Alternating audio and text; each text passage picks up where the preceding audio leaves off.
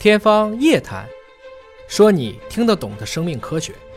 欢迎各位关注今天的《天方夜谭》，我是向飞，为您请到的是华大基因的 CEO 尹烨老师。尹烨老师好，向飞同学好。本节目在喜马拉雅独家播出。又到了我们回答网友提问的时间了。一位叫海特的朋友询问了，说能不能谈谈男性的这个雄性激素和衰老有没有关系？我们知道，其实男女的性别啊，在胚胎早期其实一样的，后来是睾酮发育起来了，有睾酮的变成男的了，否则就变成女的了。嗯。所以最近还有一篇文章就认为，比如说这个异卵双胞胎一男一女，那个女的一般混得不好，嗯，实际是睾酮压制造成的，嗯，就等于说实际上妈妈就这一个子宫，嗯，怀两个孩子，两个孩子同时都很聪明的概率，理论上讲应该是不如他对一个孩子的时候营养拿到的更好，嗯，那篇文章也是一个比较严谨的文章了，有机会大家再听一下，他是做了这种长期的一个追踪和比较，就认为。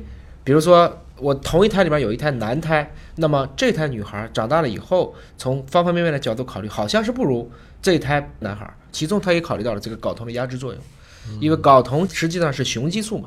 那么对男性来讲，雄激素的存在，呃，除了生育相关的，也决定了精力。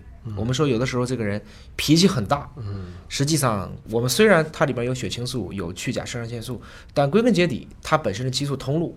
其实是一步一步下来的，这个过程中的睾酮的含量应该维持在一个正常的水平。嗯，这也就是说，这个激素多了不行，这个激素少了更不行。少了之后，那可能男性的很多类雄性的性征，它都可能未必会保护得好。但它和衰老有关系吗？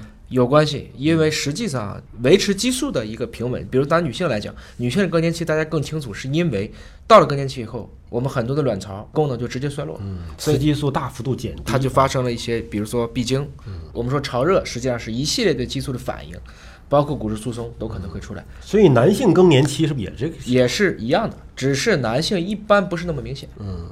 男性一般会先冻龄，比如说一般从三十岁到五十岁，大家可能感觉都差不多。嗯，然后他可以突然在短时间内就突然觉得我爸怎么突然就不会走路了？嗯，实际上他也是这个时候引起了一个大量的一个骨钙质的流失，就造成了很多人其实腿啊脚啊都开始老了。所以要想维护这个睾酮啊，锻炼是很必要的。嗯，其实就是锻炼。有的时候锻炼，大家说我不就吃点雄激素嘛？这还真不能。还不能直接这么吃是不行。你比如说什么以前的吃点蚂蚁呀，这些都是很不靠谱的。是不行。实际上你比如说做深蹲都能刺激睾酮的一些发育，还是要通过运动锻炼的方式啊。对对。好了，有一位叫做 Spirit 一一啊询问说，女性体毛去除手术有没有副作用？还有就是整牙有没有年龄的限制啊？这个看来是一位爱美的女性，皮肤的毛不想要啊，牙齿还要整。上世纪呢，有一本书叫《裸猿》，嗯，后来还有人写叫《水源》。我们是从水里出来的，所以我们说的光滑。说的其实后来证明了人不是从水里出来的。那篇文章呢，当时就像反疫苗一样，也引起了大家一顿的伪科普啊，就是水源这篇文章。但是裸源这是一个很有意思的文章，他说人类为什么没毛了？嗯，实际上呢，大家一般认为人类其实好像穿了衣服，你可以不用那么多毛发去帮你取暖了。但更能够被很多人接受的特征是在于性选择，男性喜欢更白和更光的女人。嗯，就看起来不要一个女人浑身都是毛，它会让你从性上，我就觉得它不符合美的定义。所以性选择最终决定了这部分人把后代留下来了，蛮有意思的。就是男性长毛，一般对女性来讲好像 OK，嗯，特别是我们知道白种人的体毛，它的汗腺就比较旺盛。战斗民族那基本上你看起来它浑身都是毛，但即使是战斗民族的女性，你看见过有很多女人，就比如说胸毛很重的出来吗？嗯，还是相对少一些。对，所以呢，这个问题你说去毛手术有没有害？本身来讲，毛发是产生于这种皮脂腺汗腺，它实际上是一种皮肤的一种衍生物，就类似我们的指甲。你说完全没有害，我相信谁也不敢这么讲。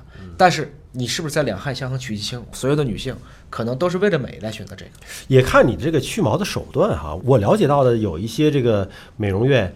完全就是像那个贴纸贴上之后硬撕啊，那还是会长的。现在有好多就直接实际上是做深部的一个激光手术，相当于就摧毁你的毛囊哦。还有一种是用热蜡那种，也会再重新长。还有一些就不停的刮嘛啊，所以等等。所以有的时候呢，我觉得美容的问题都是两害相衡取其轻，或者两利相衡取其重，这么去理解。那整牙呢？整牙一般是小朋友的居多啊。如果说成年之后。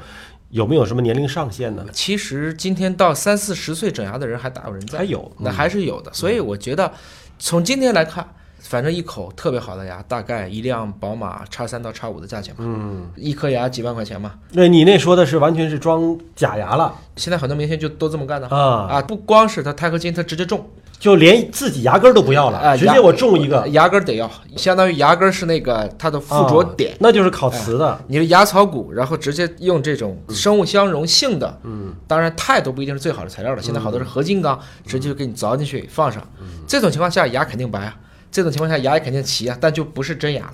还是挺可怕的，因为我看过那个镶牙之后的那个 X 光片啊，嗯，你就是看到那个牙槽骨那儿一根根钉子，呃，都还都是好像都是螺丝钉，对啊，就旋进去拧在那儿的。对，哦，想一想还是有点可怕。所以从这个角度来理解呢，我觉得整牙也分一个度。嗯，像有一些它天然的，比如说乳牙缺失，对这个牙齿不齐，它的牙槽和牙之间不匹配，它好多的时候它因为拔智齿引起了其他的问题，它有一些比如板牙掉了一个，嗯那这种整牙呢是无可厚非的。对你是因为有缺失了嘛，对吧？那不一样了。那么还有一部分呢，现在是做成贴面了，嗯，就是我不是把整个牙换了，把你牙夸磨一层，啪贴个面，装修一下，哎，那就整个就变成一个看起来是很光洁亮白的这样手手机贴个膜，啊，可以这么理解吧？刮个大白。对，好了，感谢叶老师的分享。那么想问更多的关于生命科学的知识，可以在我们的节目下方留言，我们会定期的搜集整理来解答大家的疑问。今天节目就这样了，感谢您的关注，下期节目时间我们再会。